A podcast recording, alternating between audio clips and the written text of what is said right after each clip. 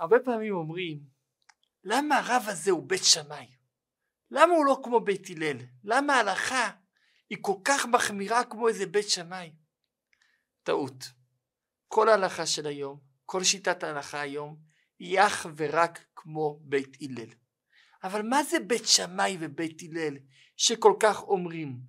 הלל ושמאי כולם מכירים אותם. מה זה בית שמאי, בית הלל? מתי הם היו? למה הם נחלקו? ומדוע ההלכה כמו בית הלל? הארי הקדוש אומר שלעתיד לבוא ההלכה תהיה כמו בית שמאי. אם הלכה כמו בית הלל, אז למה לעתיד לבוא הלכה כמו בית שמאי? מה הטעם לכך? גם את זה ננסה להבין בשיעור שלפנינו. בואו נתחיל מההתחלה. לפני קצת יותר מאלפיים שנה, סוף בית המקדש השני, הורדוס מלך, המלך הורדוס מלך, באותו הזמן שהורדוס מתעסק במלחמות שלו ובבנייה המדהימה שלו והאדירה שלו, באותו הזמן יש בית מדרש בירושלים, בית מדרש של הלל הזקן. הלל הזקן לומד תורה ומלמד תורה. הוא היה בגיל 120 כשהוא נפטר, 40 שנה לפני פטירתו, מגיל 80 עד גיל 120 הוא מנהיג את עם ישראל, מלמד תורה את כל העם. אבל הוא לא לבד בהנהגה. יחד איתו נמצא שותף לתפקיד. לשותף קוראים מנחם. מנחם מנהיג את העם יחד עם הלל הזקן. עד שהורדוס המלך לוקח את מנחם לעבוד אצלו, ובמקומו נכנס שמאי. שמאי היה תלמיד חכם גדול מאוד. היה מחמיר מאוד לעצמו בדינים, והוא נכנס להנהיג את עם ישראל בהנהגה משותפת יחד עם הלל. הלל ושמאי היו שונים בהנהגות שלהם. הלל היה יותר רך ועניו, הוא מקבל את כולם. כמו שהגמרא מספרת על כאלה שבאו להתגייר ואמרו כל מיני דרישות לא מתאימות, וכשהגיעו לשמאי, שמאי דחה אותם. כשהגיעו להלל, הלל קיבל אותם. וגם אנשים שעשו מבחנים להלל לראות אם הוא עניו וסבלני, ראו שאכן הלל אין כמוהו, עניו וסבלני. שמאי, לעומת זאת, היה יותר תקיף, וכשהגיעו אליו כל מיני אנשים להתגייר וכדומה, והוא ראה שהם לא רציניים כל כך, הוא דחה אותם. ושמאי והלל הקימו בתי מדרש. בית מדרש של שמאי, בית מדרש של הלל. כל אחד מהם העמיד תלמידים רבים שמהם יצאה תורה. היו בודדים שלמדו משניהם, כמו רבן יוחנן בן זכאי, שהיה תלמיד גם של הלל וגם של שמאי. אבל בגדול היו שתי ישיבות. ישיבה של הלל היא נקראת בית הלל, וישיבה של שמאי הנקראת בית שמאי. שניהם היו בתוך ירושלים העתיקה. בית הלל ובית שמאי, בתקופה שבית המקדש השני עדיין קיים. מעניין, הלל ושמאי עצמם, אף על פי שההנהגות שלהם היו שונות, הלל היה יותר רך ועניו ושמאי היה יותר תקיף, הם לא נחלקו ביניהם רק שלוש מחלוקות.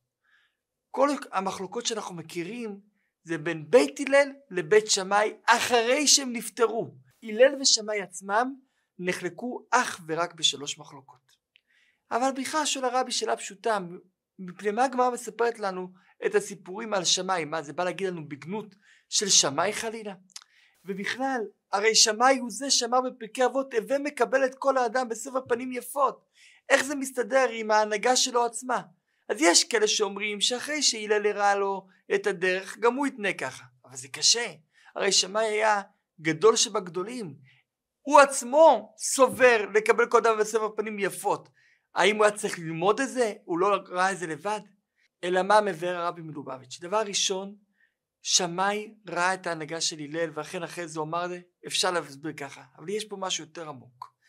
אם שמאי לא היה דוחה את אותם גרים אותם גרים לא היו מגיעים אחרי זה להלל הזקן. היה צריך את האחד שיעמיד אותם במקום וכששמאי רואה שמגיעים להתגייר ואומרים כל מיני דרישות הזויות אני רוצה להיות כאן גדול, אני רוצה שתלמד אותי את התורה על רגל אחת, כל מיני דברים שלא מתקבלים. שמאי דוחה אותם, בזכות זה שהוא דוחה אותם. הם יכלו באמת אחרי זה להגיע להלל ולהתקבל. אם הוא לא היה דוחה אותם, הם לא היו מגיעים להלל. כלומר, לא היה את מי לגייר, כי באמת היו לא רציניים. בזכות זה שהוא דחה אותם, הם הבינו את המקום האמיתי שלהם, ועכשיו כשהם הגיעו להלל, הם הגיעו בצורה רצינית יותר ויכלו להתקבל. ובית הלל ובית שמאי מעמידים ישיבות. אומרת הגמרא במסכת סנהדרין, בתקופה של הלל ושמאי לא היו מחלוקות ביניהם כמעט, אבל אחרי שהלל ושמאי נפטרו, הגיעו תלמידים חדשים, והתלמידים האלה נחלקו ביניהם. בהתחלה כשהיו מחלוקות היו הולכים לבית הדין ומבררים את זה, עושים הצבעה, רואים כמו מי הלכה ונגמר הסיפור. ואם לא מגיעים להכרעה הולכים לבית דין הגדול יותר של 23, אם לא הולכים לבית דין שבהר הבית של 23, אם לא הולכים ללשכת הגזית שזה הסנהדרין הגדולה של 71 חברים ושם מבררים ורואים מי צודקים. אבל כשהגיעו תלמידים עוד יותר חדשים שלא שימשו כל צורכם ולא מספיק הגיעו לעומק השווה התחילו מחלוקות בישראל ולכן כשהגיעו בית שמאי ובית הלל והגיעו תקופה שהם לא שימשו את רבותיהם כל צורכם הם נחלקו ביניהם ב-316 מחלוקות. שמאי והלל בשלוש מחלוקות בלבד. בית שמאי ובית הלל 316 מחלוקות. שלוש שנים הייתה המחלוקת ביניהם. שלוש שנים סך הכל, כל בית שמאי ובית הלל המחלוקות ביניהם היו סך הכל שלוש שנים, לא יותר. ולאחר שלוש שנים יצאה בת קול משמיים ואמרה, מספרת הגמרא, אלו ואלו דברי אלוקים חיים. גם בית שמאי וגם בית הלל הם דברי אלוקים חיים והלכה כבית הלל. ועם זאת ההלכה תהיה כמו בית הלל. איך יכול להיות שאלו ואלו דברי אלוקים חיים, ששניהם צודקים, אם שניהם אומרים דברים הפוכים? בית שמאי אומרים יום ראשון של חנוכה להדליק שמונה נרות, בית הלל אומרים נר אחד, זה הפוך. איך יכול להיות ששניהם צודקים? ואם שניהם צודקים, אז למה הלכה כבית הלל? ושאלה עוד יותר קשה, ממתי אנחנו משגיחים בבת קול? הרי הגמרא אומרת שאסור להכריע הלכה לפי השמיים, כי תורה לא בשמיים היא. הרי בגלל זה סילקו את רבי אליעזר מבית המדרש, כי הוא ניסה להביא הוכחות מהשמיים. אז אם כן, ממתי אנחנו כן מתחשבים בבת קול? ובמחלוקת כה יסודית וכה עיקרית של בית שמאי ובית הלל, אנחנו כן מתחשבים פתאום בבת קול? שאלה, נענה על זה בעזרת השם בהמשך. אבל נמשיך בגמרא. הגמרא אומרת, ולמה נקבעה הלכה כבית הלל? כמה סיבות. סיבה אחת, כי הם יהיו יותר נוחים ובעלי ענווה, כמו הרב שלהם, שהיה ענב ונוח. סיבה שנייה, הם יהיו נותנים טעם לדבריהם, הם יהיו מסבירים טוב את הדברים שלהם. ותמיד היו, קודם היו מבארים את השיטה החולקת עליהם, ואחרי זה את השיטה שלהם.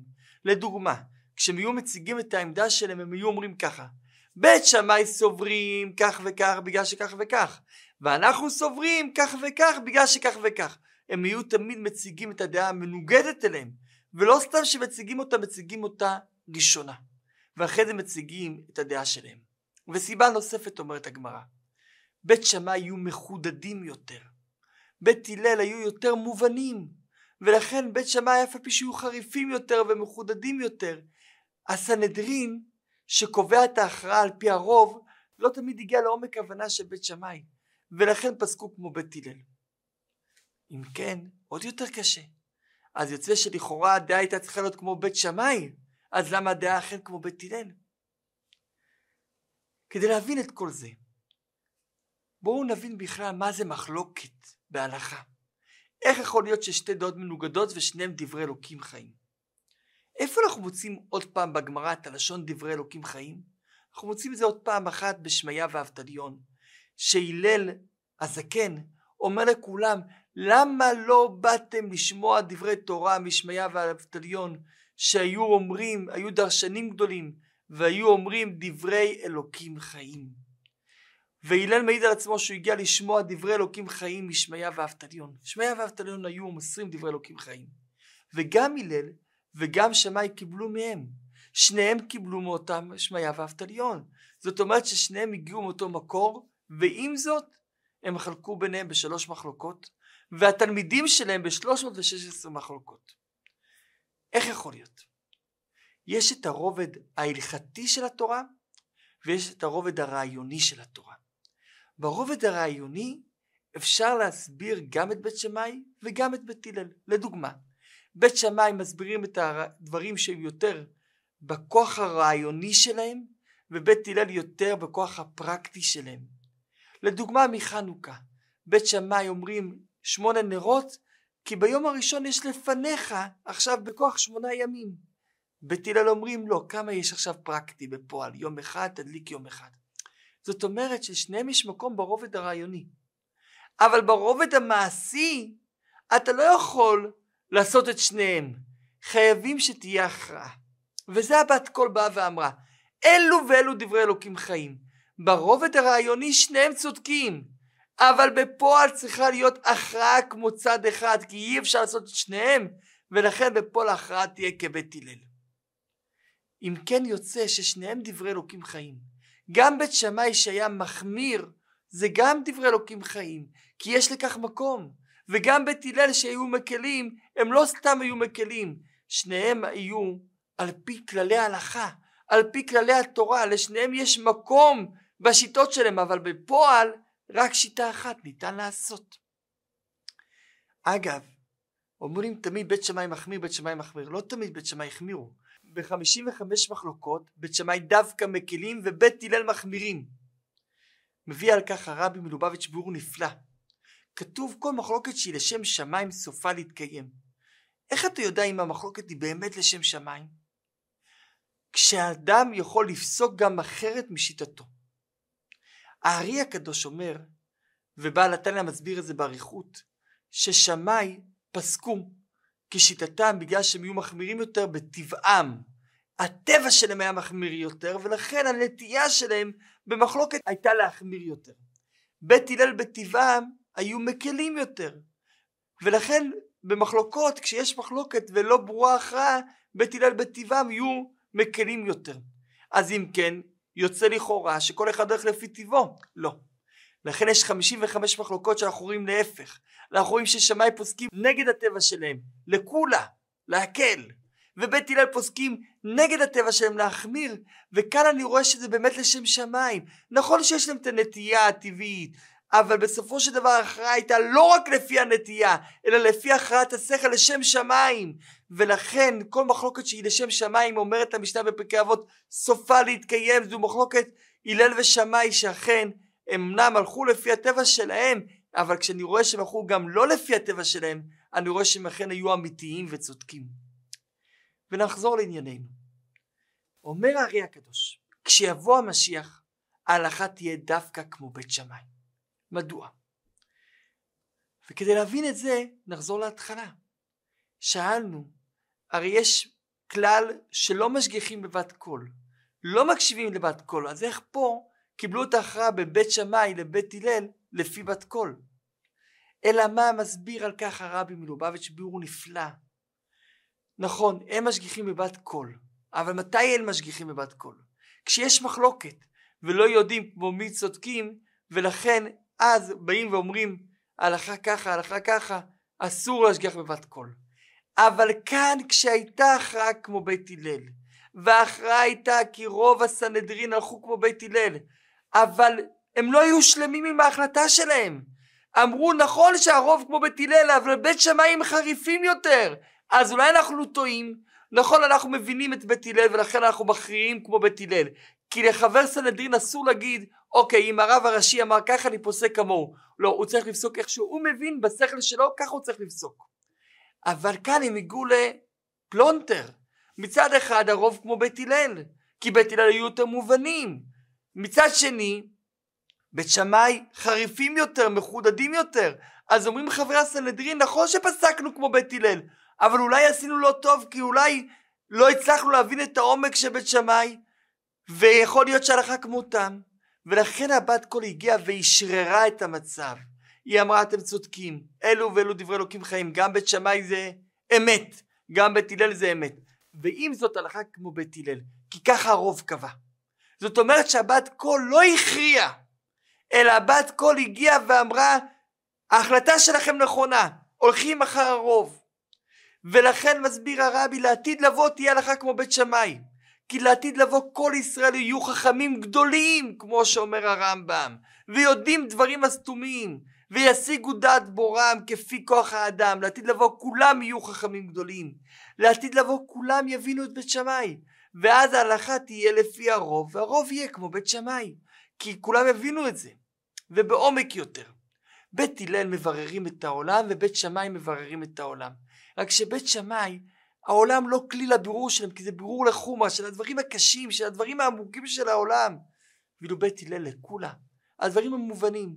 בזמן הזה שאנחנו לא גבוהים כל כך, זמן הגלות, אנחנו הלכה כמו בית הלל, כי זה מה שאנחנו יכולים לברר. לעתיד לבוא, כולם יתעלו, הלכה תהיה כמו בית שמאי, כי אז נוכל לברר כמו בית שמאי את הדברים הגבוהים יותר, אז נוכל להגיע לרמה של בית שמאי. אבל ממשיך הרבי ואומר עוד יותר, בתקופה שלאחר תחיית המתים, כשהעולם יתעלה לרובד רוחני, אמנם יישאר עולם גשמי, יישאר עולם פיזי, אין דאגה, אבל הרובד הרוחני הכי גבוה יתחבר לעולם, בתקופה ההיא ההלכה תהיה גם כמו בית שמאי וגם כמו בית הלל. איך יכול להיות? הרי זה סותר אחד לשני. כי אמרנו דברי אלוקים חיים אלו ואלו, שניהם דברי אלוקים חיים. ברובד הרוחני, ברובד הרעיוני. רק שברובד הפרקטי זה לא שייך ברובד המעשי. לעתיד לבוא בתקופה השנייה יהיה שייך לעשות גם דברים סותרים אחד את השני, כי רק הרובד הרוחני ישלוט בעולם. הרובד הרוחני יתגלה בעולם, ואנחנו לא נעשה את המצוות בצורה שמצווים אותנו ואז אנחנו עושים, אלא אנחנו נעשה את המצוות ממילא, באופן טבעי, כמו שאנחנו מושיטים את היד בלי מחשבה והיד זזה לבד, אנחנו אפילו לא חשבנו על כך, ככה אנחנו נעשה את המצוות, ולכן ברגע שהרובד הרוחני יתגלה וישלוט בעולם שלנו, אנחנו נעשה את ההלכה גם כמו בית שמאי וגם כמו בית הלל. איי, זה לפעמים סותר, אבל הקדוש ברוך הוא כבר הראה לנו שיש גם דברים שסותרים בעולם ויכולים להתקיים בכוחו, כי כוחו להכיל גם את המורכבות וגם את הניגודיות וגם את הדברים הסותרים, כמו בקודש הקודשים, שהיה שם נס מיוחד. היה את ארון הברית באמצע, ומצד אחד אם היית סופר מצד אחד לצד השני של הקיר, היה מרחק קבוע. עשר לפה, עשר לפה. ואם היית סופר את הארון עצמו, גם כן היה לו מידה. ומלאידך אם היית סופר מצד אחד לקיר מצד אחד לקיר כולל הארון היה את אותו מידה כמו שספרת מהקצה של הארון לקצה של ארון הברית איך יכול להיות? מצד אחד לארון הייתה מידה מצד שני לא הייתה מידה. אותו דבר יהיה לעתיד לבוא לאחר התקופה השנייה. אז ההלכה תהיה גם כמו בית שמאי וגם כמו בית הלל ביחד. וזה מסביר את השאלה הפשוטה. הרי התורה הזאת לא תהיה מוחלפת ולא תהיה תורה אחרת. איך יכול להיות אם כן שלעתיד לבוא תהיה הלכה כמו בית שמאי אומר הארי הקדוש? אלא מה הדבר ראשון התורה לא תהיה מוחלפת אם יעשו את זה בכללי התורה. זה שההלכה תשתנה כמו בית שמאי זה כי הסנהדרין יתכנס עוד הפעם וישב ויכריע כמו בית שמאי בשכלו וזה לא שינוי בתורה. יש את הסמכות לכל בית דין שהוא גדול יותר מבית דין קודם בחוכמה או במניין לשנות את הפסקים שלו אז אם כן הסנהדרין לעתיד לבוא יהיה יותר גדול בחוכמה בוודאי, כי כולם יהיו חכמים גדולים, יבינו דעת שמאי וישנו את הפסק. אבל לא רק זה, סופה להתקיים! זה העומק במשנה, כל מחלוקת שהיא לשם שמיים סופה להתקיים, זו מחלוקת הלל ושמאי. גם הלל יתקיים וגם שמאי יתקיים. בתקופה השנייה תהיה הלכה גם כמו הלל וגם כמו שמאי. כי ברובד הרעיוני שניהם צודקים, והרובד הרעיוני יתגלה בעולם. איי, אנחנו לא מבינים איך יכול להיות? נו, יש עוד דברים שאנחנו לא מבינים, כי אנחנו מוגבלים. הקופסה שלנו מתוכנתת בצורה מסוימת, כי ככה הקדוש ברוך הוא תכנת אותה. לעתיד לבוא הוא יתכנת אותה אחרת, נבין את זה אחרת, כמו שבקודש הקודשים היה באמת אחרת. זה לא פלא שאנחנו לא מבינים, להפך. הפלא על הדברים שאנחנו כן מבינים. להגיד השם תודה איך כן זכינו להבין. דברים שאנחנו לא מבינים, זה מובן למה אנחנו לא מבינים. אם כן יוצא שבית שמאי ובית הלל היום ההלכה היא רק כמו בית הלל. כל ההלכה כולה, גם הדברים שמחמירים, הכל זה רק בית הלל. ולעתיד לבוא, ההלכה תהיה כבית שמאי, ולאחר מכן שוב כבית הלל וכבית שמאי יחד. והמסר אלינו. הרבי פעם דיבר על ההבדל בין שמאי להלל, ששמאי יותר מחמירים והלל יותר מקלים. ואמר ככה, כל אחד צריך להיות גם כמו בית שמאי וגם כמו בית הלל. כלפי אחרים תהיה כמו בית הלל, תקל. אל תשפוט את השני לחומרה. באים, אתה רואה מישהו עושה משהו לא טוב, שפוט אותו לקולה, תקל איתו. תמצא לו את התירוצים למה הוא עשה את זה, תקרב אותו. ולכלפי עצמך, תהיה כמו בית שמאי. תחמיר עם עצמך, תדרוש מעצמך גבוה. לא בהלכה, ההלכה היא נפסקה רק כמו בית הלל.